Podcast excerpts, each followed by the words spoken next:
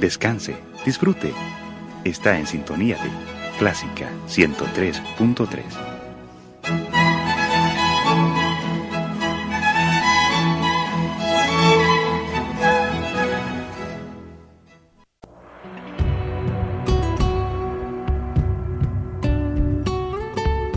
Siempre con usted, Radio Clásica 103.3.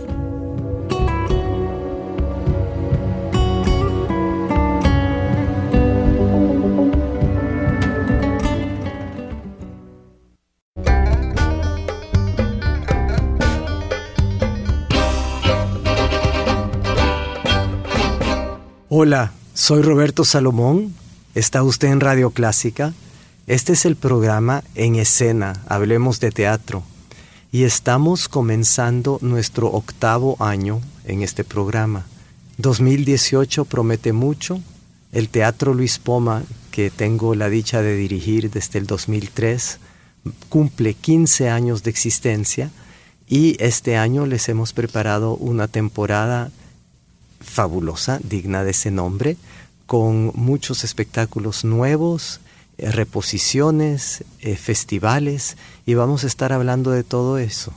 Eh, están conmigo en cabina hoy Susana Reyes, literata, reconocida, poeta salvadoreña, y Alejandro Córdoba, joven dramaturgo y gran maese de los Juegos Florales, ganador de los premios en distintas disciplinas y vamos a estar hablando de teatro y qué es lo que hablamos cuando hablamos de teatro. No se vaya, ya regresamos.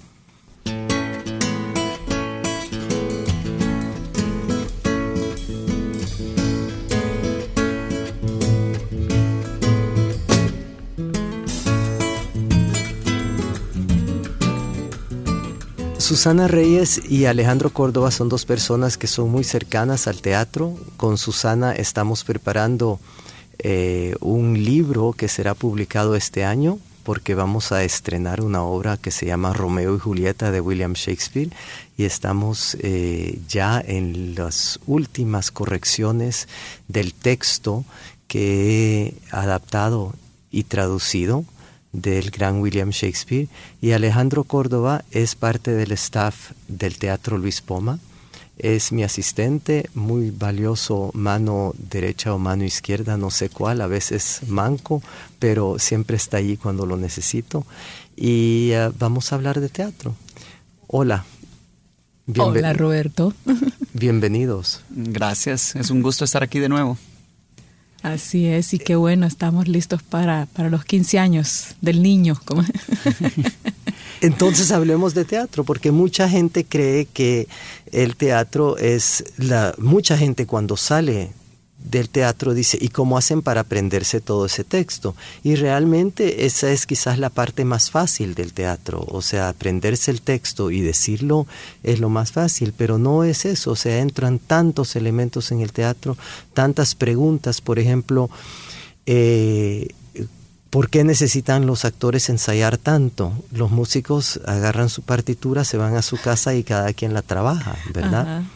Bueno, sí, el teatro es el arte más colectivo, es una de las cosas que a mí siempre me ha fascinado. En el teatro uno no puede ser único, ¿verdad? Por mucho que, podamos admirar a alguien que nos parezca el mejor actor, la mejor actriz, que se luce en escena, es imposible que, que incluso esa brillantez ¿no? de alguien tan talentoso pueda lucirse sin el empeño de todo el elenco. Pues creo que, y de hecho que si alguien se sale un poquito, como dice, se sube dos rayitas de esa brillantez se nota también cuando está trabajando solo, pues, o cuando está trabajando sola, sin hacer una comunicación con, el resto de sus compañeros, ¿no?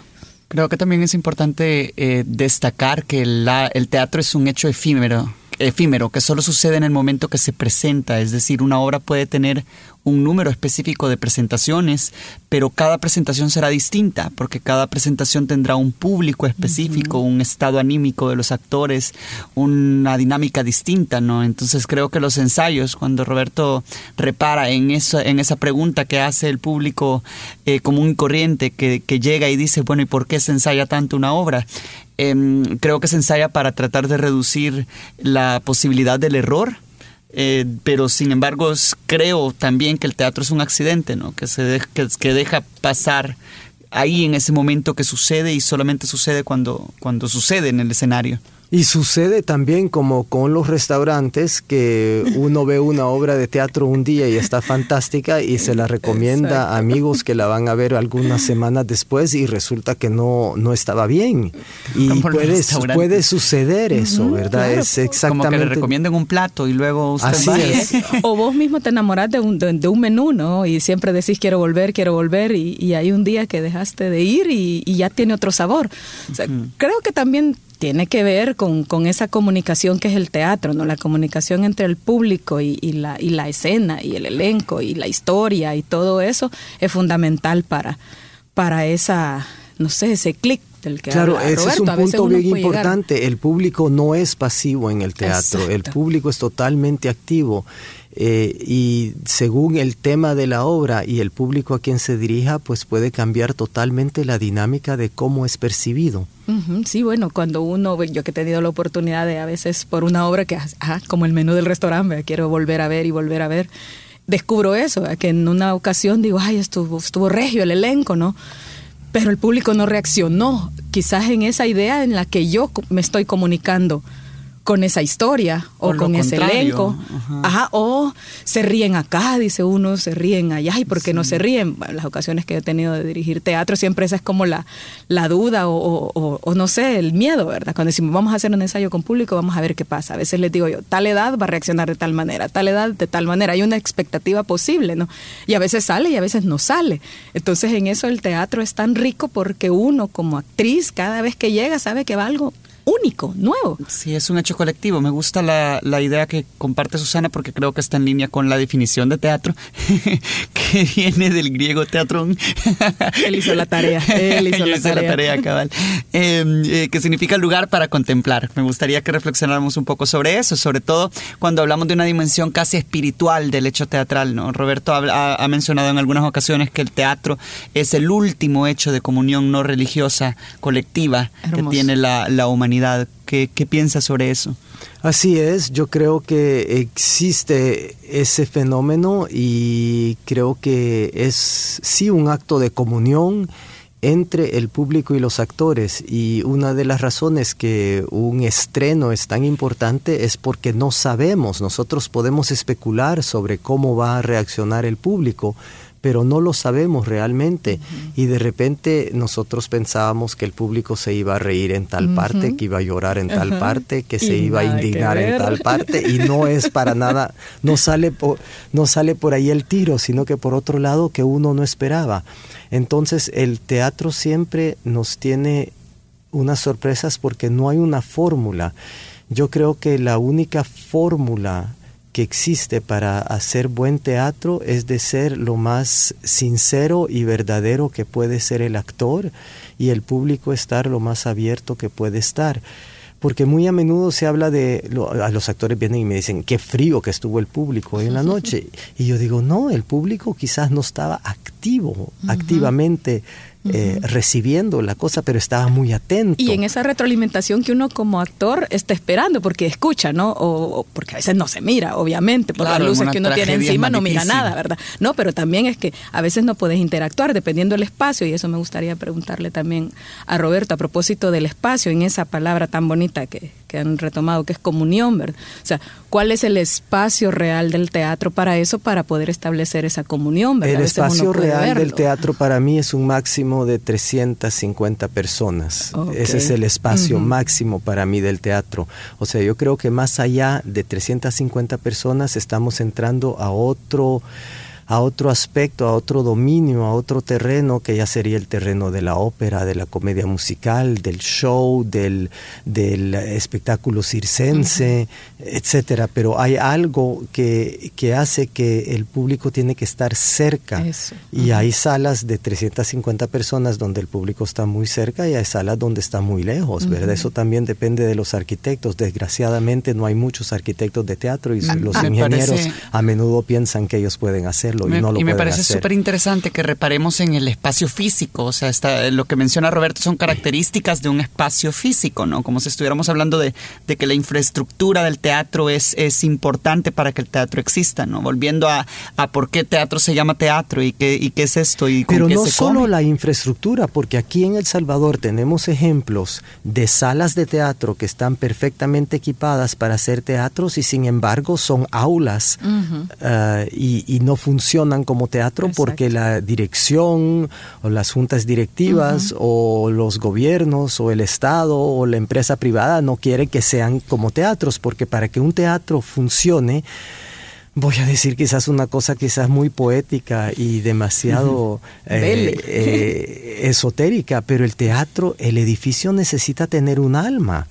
Es y un alma, un alma se construye en un Exacto. teatro. Es con la gente que trabaja allí, con la magia que se le pone, el lugar va tomando un cierto cariz que la gente sin darse cuenta regresan vez tras vez y están viendo un espacio que, ha evolucionado, que se ha transformado. Y Claro. esto me parece muy importante. Porque hay una complicidad. Bueno, uno cuando va al teatro sabe que va a ver, va a ir a ver, observar, contemplar, ajá, a ajá. contemplar una ficción. Pero ambos estamos en el acuerdo y entonces esa comunión, esa alma y todo se construye a partir de ese acuerdo y es muy bonito, ¿no? Sí, porque el, alguien co- que el hace y alguien que contrato... mira. Alguien que hace y alguien que mira, sí, el Ajá. centro de la obra de Tom Stoppard que me encanta. Se necesita alguien que hace y, alguien, que, mira. Pero el Imposible contrato que se pasa entre los actores y el público me parece que es uno de los contratos más curiosos que hay en la historia de la humanidad, porque es yo como público voy a aceptar que lo que estoy viendo es una mentira, una ficción. Y yo como actor voy a aceptar de que voy a actuar una mentira, Exacto. una ficción. Ajá. Pero los dos vamos a hacer de caso que es, verdad. Y la verdad es esa comunión al final de cuentas, ¿no? Exacto, Eso es lo hermoso esa con el capacidad teatro. de contarte. Ajá. Y además es súper interesante cu- cuando hablamos de esto, de cómo viene el teatro en todas las culturas de, que, que han existido sobre la Tierra. No tenemos Somos historia- seres de ficción, decía un director argentino con tuve el placer ahí de, de- de que nos diera un taller muy bonito sobre dirección. O sea, que eso no existe, ¿verdad? Como dice usted, donde se viera formar como director, decía él, no existe. Pero decía justo eso, somos seres de ficción, nos encanta que nos cuenten cuentos.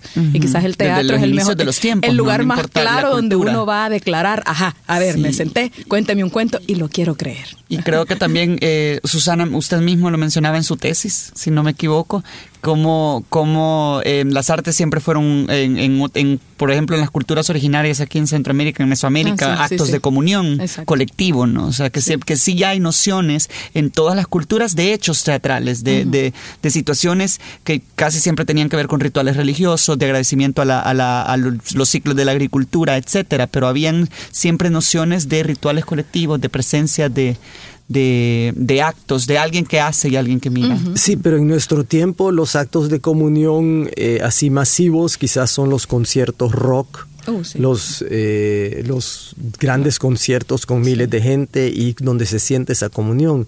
Yo creo que el teatro no es un arte masivo, nunca lo ha sido.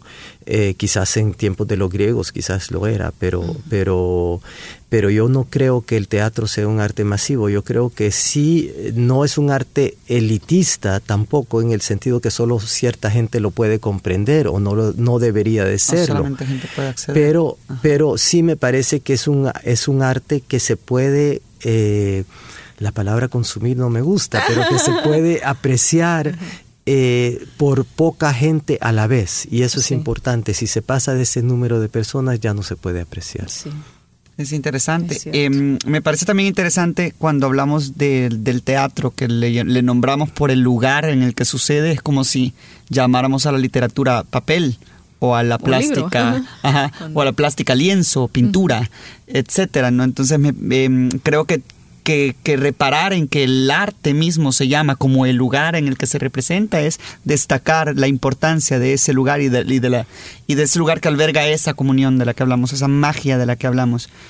Cuando regresemos me gustaría que fuéramos a la cocina. O Eso. sea, eso, y ver qué pasa en el escenario y no solo hablar de la relación con, entre el público y, el, y, los actores, porque yo creo que los radioescuchas también quieren saber cómo se hace para crear esa magia. Exacto. Pero no les vamos a dar la fórmula. Ya regresamos.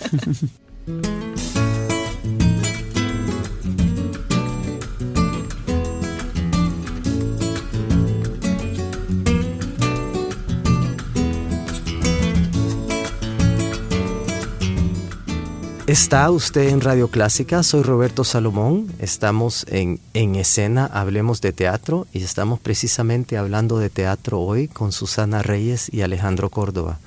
Decíamos que íbamos a ir a la cocina del teatro. Ah, bueno, aquí usted es el cocinero, así que nosotros somos los que vamos a preguntar por la receta. Nos encantaría saber un poco cómo se mezclan eh, todos los elementos de los que hablábamos hace un rato, ¿no? que el teatro puede tener un poco de todas las artes y cómo esas artes se conjugan.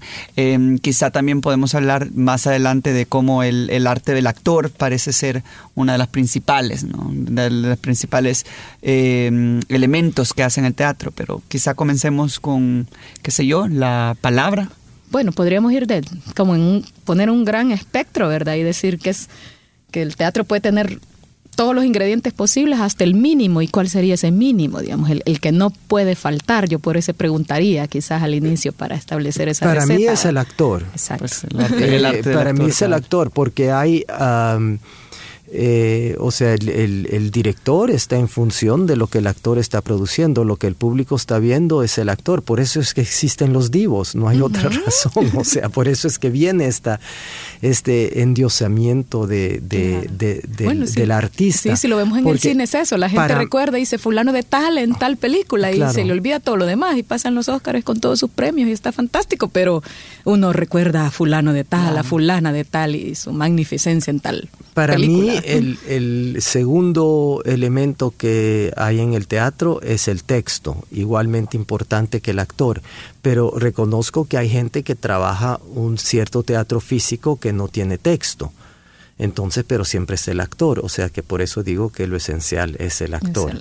Entonces yo tengo un inmenso respeto para, para el actor y naturalmente cuando digo el actor, digo la actriz también, ¿verdad? Por supuesto. Ah, sí, sí, acotemos porque es importante.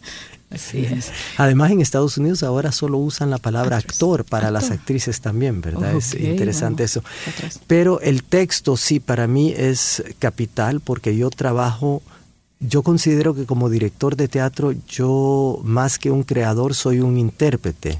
Yo no soy, si lo llevamos a un campo de la música, en la música hay los compositores y los directores de orquesta.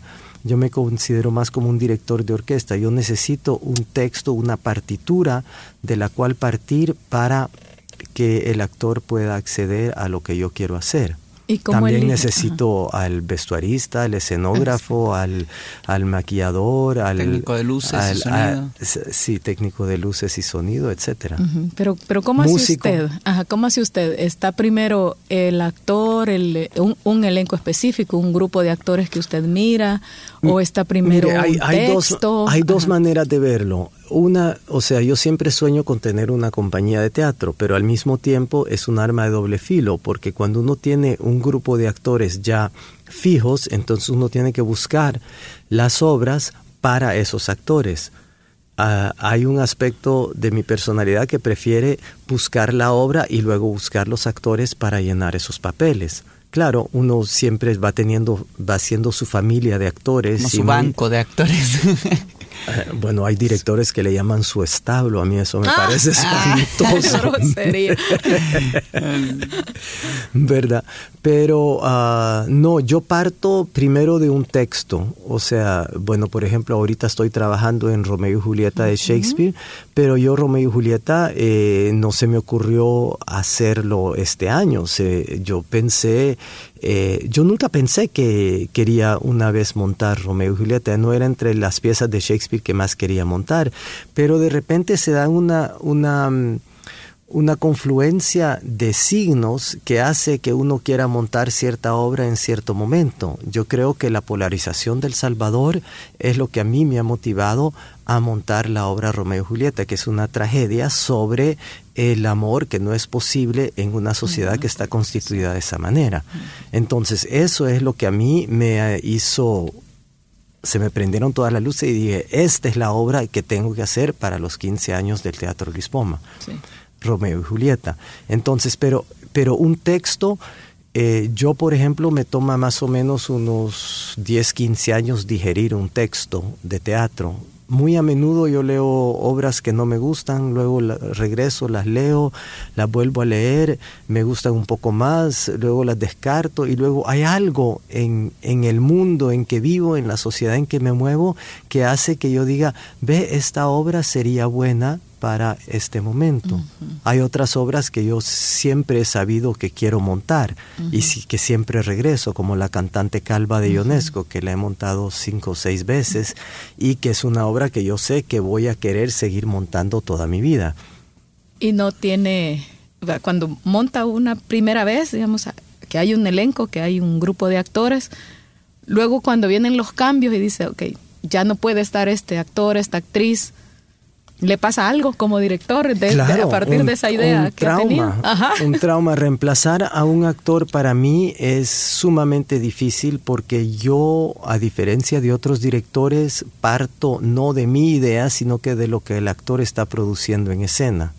Entonces yo necesito mucho de las propuestas de los actores para guiar la obra. Yo siento que yo soy como un...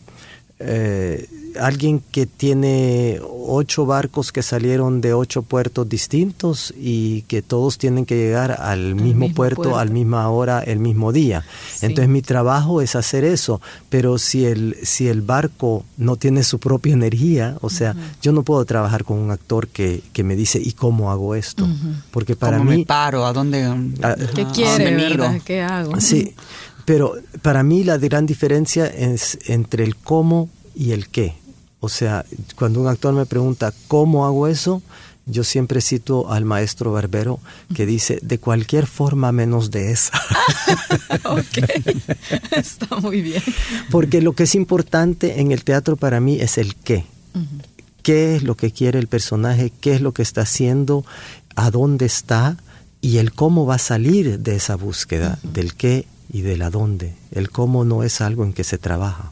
Y como director, Roberto, ¿cómo ha sido su experiencia trabajando con diferentes generaciones de actores en El Salvador, incluso con diferentes escuelas, podríamos decir, usar ese término? Ahorita estoy trabajando con 18 personas entre bailarines y actores en Romeo. De tres generaciones. De tres o cuatro generaciones, sí, dependiendo cuántos años es una generación, ¿verdad? Si son en una escuela de teatro, una generación son unos cinco o seis años, ¿verdad? Entonces podríamos decir hasta cinco generaciones ahí.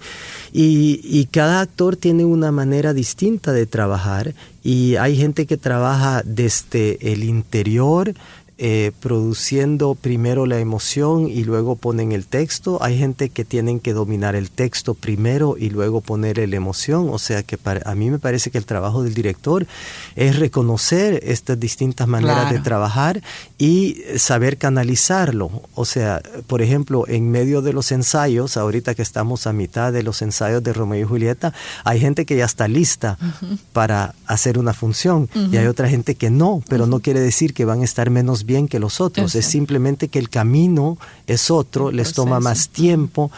Eh, llegar a, esta, a este estado de, representación y la búsqueda es más larga. O sea, lo que es importante en el teatro es que no, no querer producir un efecto. Y esto es lo más difícil uh, hacerle ver a los actores jóvenes sobre todo Tener porque que lo ser que natural. Claro porque lo que y, y, ahí tendríamos que discutir qué es ser ser natural, natural, es, ser, auténtico diría yo orgánico se usa mucho la ah, palabra en teatro. Sí, ajá es, que también como... como... diría Borges en su ars poética del cuento es que uno también debe creer en un momento en la verdad de esa fábula en el momento en que vos ya entraste ahí y, ya no y ya no estás actuando un texto ya no estás preparándote para un montaje ya no estás preparando no, ya sos eso, esa alma que es el personaje, ¿verdad? Y, ahí, ahí fluye y se y nota. Y deja de existir la mentira, ¿no? Y se convierte en una verdad. De existir la mentira y volvemos a ser A mí una de las cosas que mucho me gusta es eh, juntar distintas generaciones porque me parece que en un país donde no tenemos una, formación sistemática de actores es una manera de contribuir al aprendizaje porque están aprendiendo los unos de los otros y no solo los jóvenes de los viejos, los mayores también están aprendiendo de los jóvenes. Claro. Y usted em, se detuvo precisamente en este detalle sobre el, algunos que están más, más apegados al texto, otros que buscan más a través del cuerpo, etcétera. Me gustaría como que, que explicaras un poco más sobre estas rutas que, que se pueden tomar al momento de, actuar y de dirigir, sobre todo. Al momento de hacer el casting, quizás. Eh, pues yo decidí que quería ser Romeo y Julieta cuando encontré Ah, cuando vi a una actriz que dije, esta puede ser Julieta. y entonces lo guardé ahí en mi cabeza y cuando vi a un actor que dije, este puede ser Romeo, entonces digo, bueno, yo me lanzo a ser Romeo y Julieta. Yo nunca hubiera hecho el Rey Lear de Shakespeare si no hubiera tenido a Antonio Lemus Simón. Eso está claro. Entonces, Emi Stephanie y Pechan Osorio son para mí dos Romeo y eh, son Romeo y Julieta. Quiero presumir y decir que cuando yo tuve a mi Stephanie de, alumna, yo le dije, yo quiero hacer Romeo y Julieta y vos tenés que ser Julieta. Y tenía a la ama, que era otra compañera de ella. Es que ustedes deben ser, o sea, es... Eh, claro, y, y, es, Sí, no, pero, está muy bien, está muy bien, fue alumna tuya. Entonces, y, y claro, eso depende también de, de, las cualidades que yo puedo ver en, en, en un actor, ¿verdad? Por ejemplo, eh, hay miles de maneras de interpretar un personaje, sobre todo un personaje tan gigantesco como Julieta, que, que, que se puede interpretar de una manera inocente, se puede interpretar de una manera agresiva, se puede interpretar de todo tipo de formas. Entonces, eso es muy importante para mí también.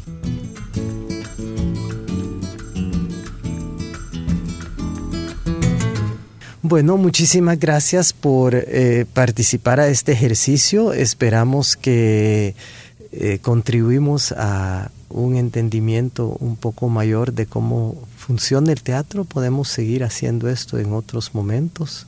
Claro, y la idea es que eh, nuestros radioescuchas nos acompañen a la temporada de Romeo y Julieta, que está pronto a estrenar, que ya conocerán más información sobre la temporada de teatro muy, muy, muy pronto, pero que esperamos que, estén ahí y que se cierre ese proceso que, ha comenzado ahorita. hemos sembrado una pequeña semilla. para... y que en esta ocasión no solo va a ser eh, la puesta en escena, el hecho escénico, sino que habrá un libro.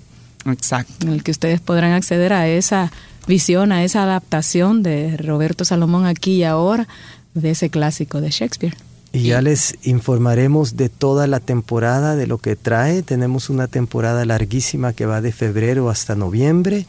Todo esto es posible gracias al apoyo de la Fundación Poma. El Teatro Luis Poma existe gracias a esta fundación y ah, pues ahí estamos haciendo lo mejor que podemos para que exista el teatro en el país.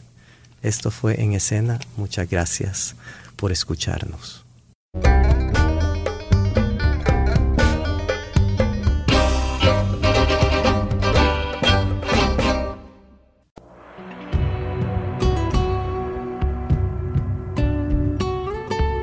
Siempre con usted, Radio Clásica 103.3.